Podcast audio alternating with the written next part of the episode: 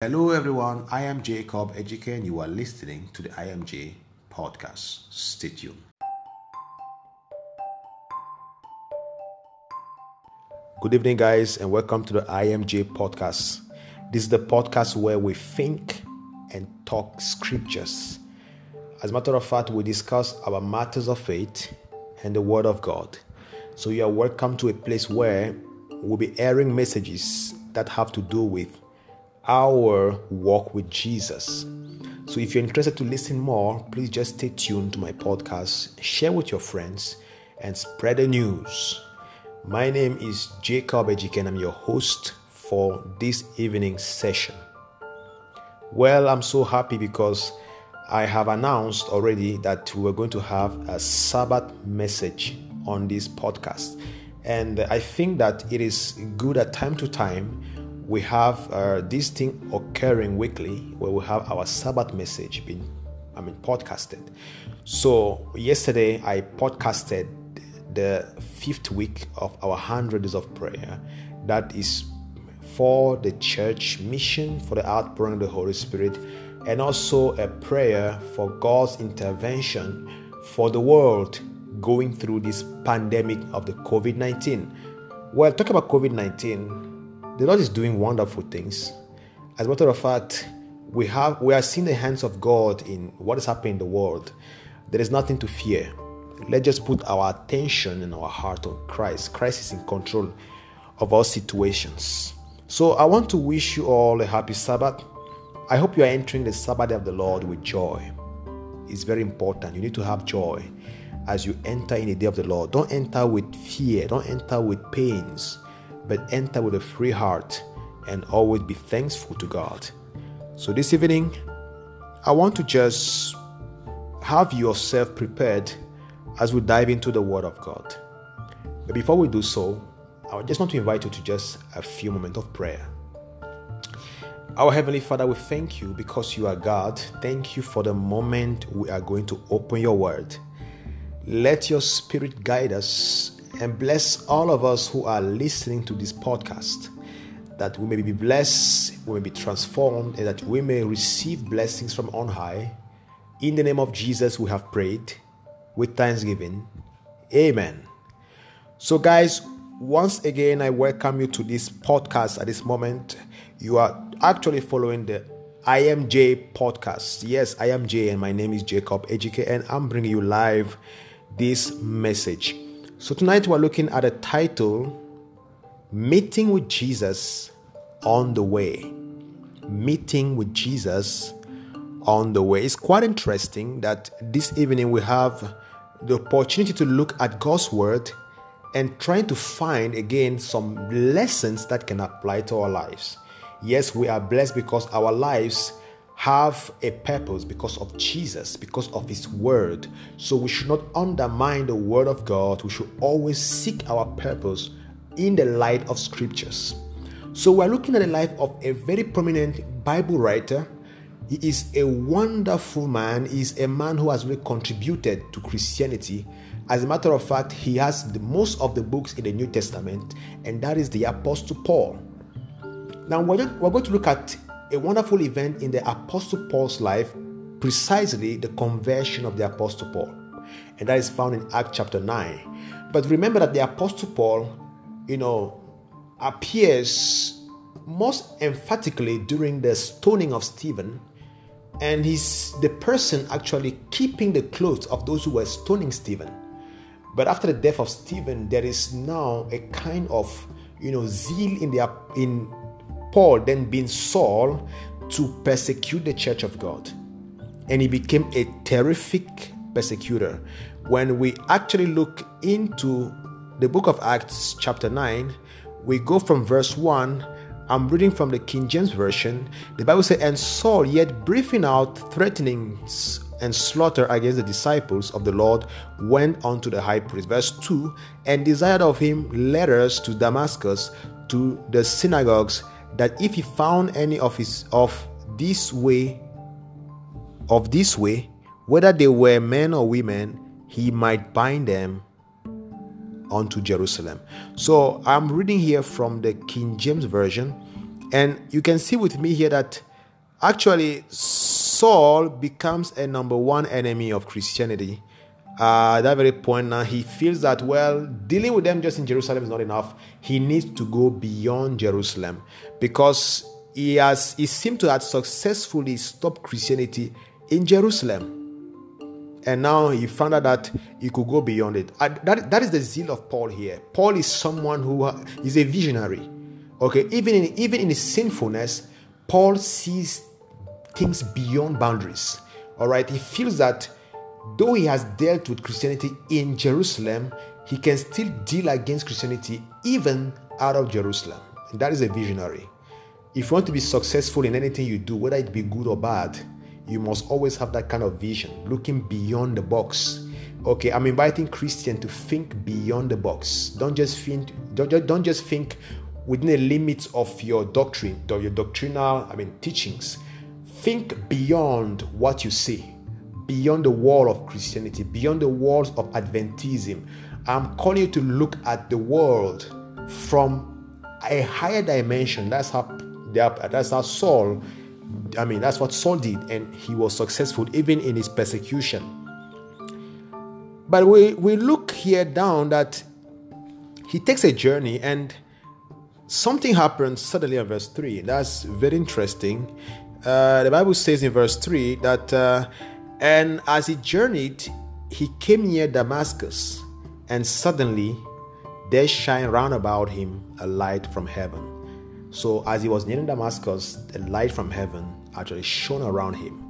And that light is what is going to change everything forever. So, in verse 4, and he fell to the earth and heard a voice saying unto him, Saul, Saul, why persecutest thou me? We'll take the we'll take the ESV version. Falling to the ground, he heard a voice saying to him, Saul, Saul, why are you persecuting me? Yes. Saul, why are you persecuting me? Now, Saul hears the voice of somebody, but he is quite curious. In verse 5, he says, And he said, Who are you, Lord? And he said, I am Jesus, whom you are persecuting. Ah, it becomes clear. Saul was talking with Jesus, the very one he was trying to deal against or to deal with has dealt with him on the way. And that is Jesus of Nazareth. It's very important to understand that, you know, when we talk about conversion, okay, conversion is something that happens, you know, it happens at a moment that is least expected. Because in this very episode, nobody could have imagined that Saul could have made could have encountered the very one he was chasing the one against whom he was fighting, the one, the one whose followers he was killing and putting in prison and maltreating. That is the same Jesus now who appears to him and quite saying that you are persecuting me. Saul was actually dealing with Jesus, not against his followers. He was persecuting Jesus and not his followers. It happens when you least expect. And this evening, we're looking at the Apostle Paul's conversion. Let me say Saul's conversion to the Apostle Paul. First of all, when we talk about conversion, it's not the work of a man. No man has ever converted somebody. Okay, I do hear people say, Do you know how many souls I've converted? Yes, if you think that you have been able to convert somebody, then it means that you're the Holy Spirit. Of course, you are not. Conversion is the work of God the work of the Holy Spirit, the work of Jesus. You cannot convert a soul. You can just share the gospel with a soul, and it is God who converts. But sometimes our church we seem to be looking for people to convert more than people to, to whom we need to share the love of Christ with. I see the effort of the church is just to convert people. I have gone to evangelistic efforts where I've seen preachers trying to convert people, forcing them to be converted. It's not your job, my friend. You're just a preacher. You have no power to convert. Allow the Holy Spirit to convert. The heart of man can only be understood by God Himself. And God alone has the cure to man's infirmity. So, it is not to us to convert souls, but it is for God Himself to do the work that He has planned for anyone He loves. And the Apostle Paul here was not converted by any Christian effort. He was not, he was not converted by any Christian effort. He never got his conversion by going to a synagogue or going to the temple, nor even in a, in a meeting of Christians. But he got his conversion by the way, okay, on the road as he was going. Jesus Christ is not in the temples. Jesus Christ is not in the synagogues. He's not even in the church, in, in, in the Christian gatherings. Jesus Christ is everywhere seeking for souls to save. You know, it is time that the church will begin to think outside the box. Begin to think outside the four walls of our churches. Now, I know many people now are not happy because they cannot go to church, maybe sing in the choir, but you can still praise God on your daily life. God is still pleased with your songs. Even as you walk on the road, you sing, God is pleased. So do not think that conversion is done because it is a public ministration or because it is an organized campaign by the church to win souls. Winning souls can occur at any moment, at any place, because Jesus is on the move. The church of God is on the move. God's church is not static. God's church moves. Now, I'm just going to just give you a scenario. Look at Jesus' ministry.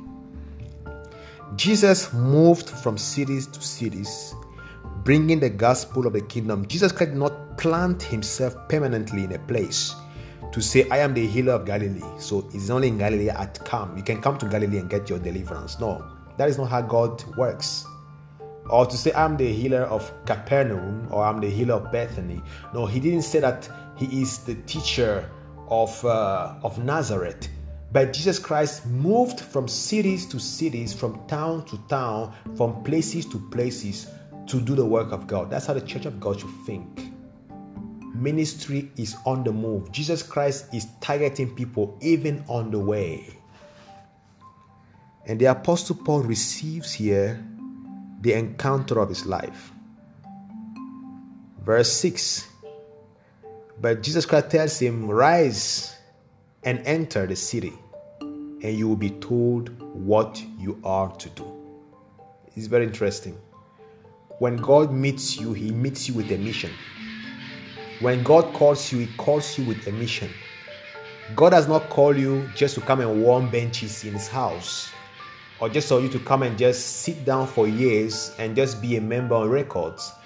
But God calls you because He has a mission for you. So conversion, conversion itself is a calling for mission. Now, if you are really converted, you have a sense of mission, a sense of urgency.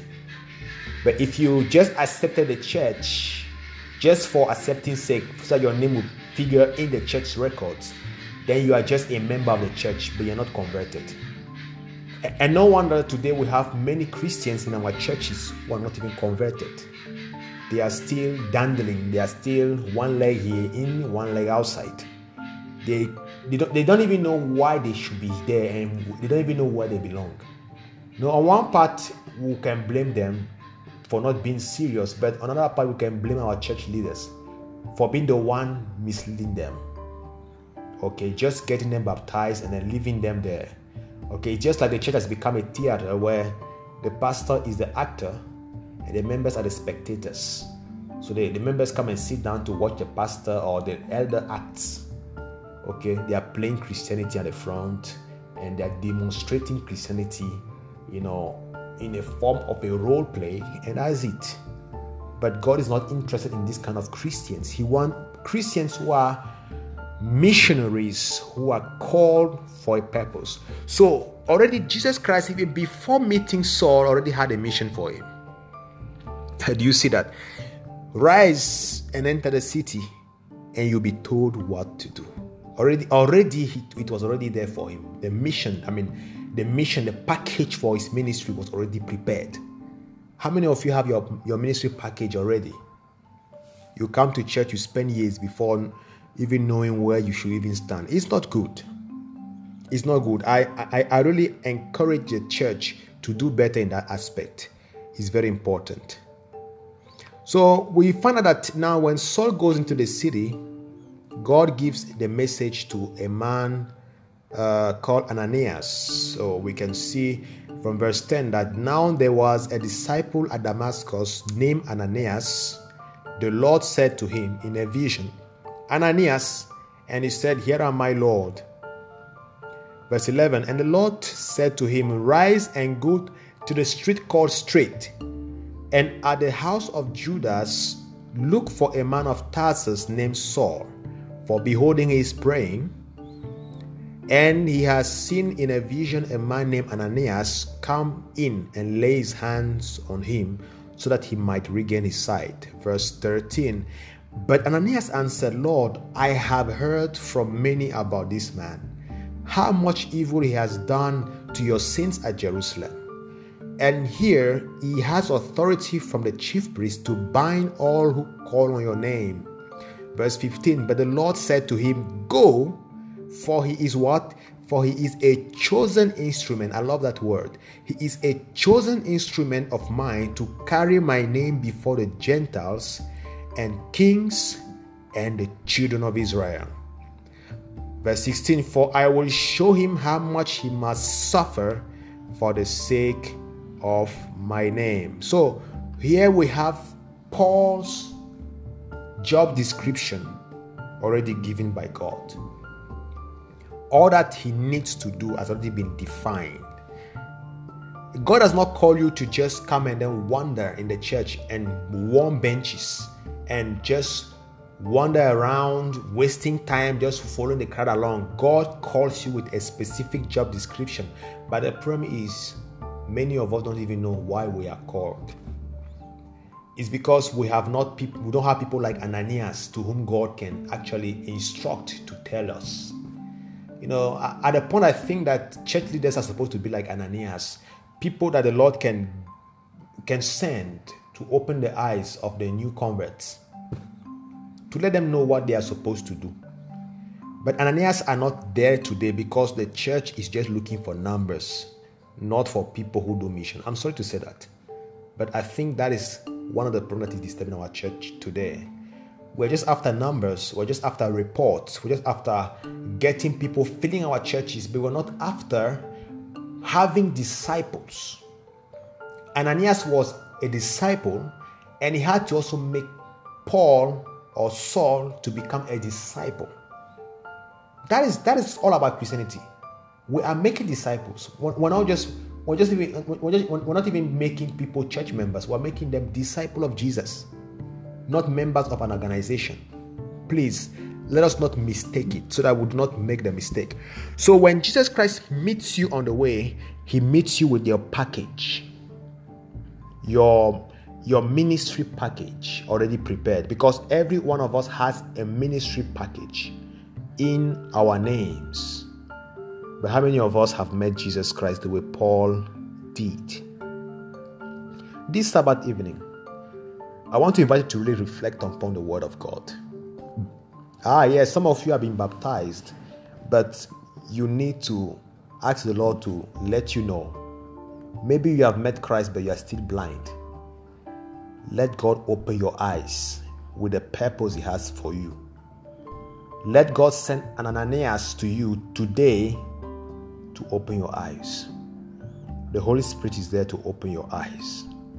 God is there to open your eyes, to make you see. Are you ready to see? Are you willing to see? Do you want to see? What is your purpose in the church? If I can ask again, have you met Jesus on the way? Or are you still yet to meet him? Perhaps you are in the church but you have not met him. Maybe you were just moved by the sermon you heard and you got yourself baptized, but you have not met Christ. Please pray for an encounter with Jesus. You need to have your own Damascus encounter today. Let the Lord encounter you. Let the, God, let, let the Lord meet you and tell you what you need to do. That was a privilege to have you on this podcast. And I believe that this message tonight is going to revive us, is going to lead us to think differently. The conversion of, of Saul is quite an amazing one. Saul of Tarsus met Jesus Christ not in the church, but on the way. And it's not in the church that you might expect to meet Jesus, but Jesus wants to meet you on the way of your own life. That is, as you open your heart to Him, He's willing to encounter you at that very point in your life. Allow the Lord to do that for you. And as He encounters you on that very point in your life, God will give you the mission. The reason why He has called you will be clear to you. May the Lord bless these words in our hearts. May we have an excellent Sabbath. Enjoy your day, but reflect upon the Word of God. And always be happy. Remember that Jesus loves you. My name once again is Jacob Ejike, and I was happy to have you here. And remember, stay tuned to this podcast. Even as we bring some subsequent programs, more programs are coming. And peace.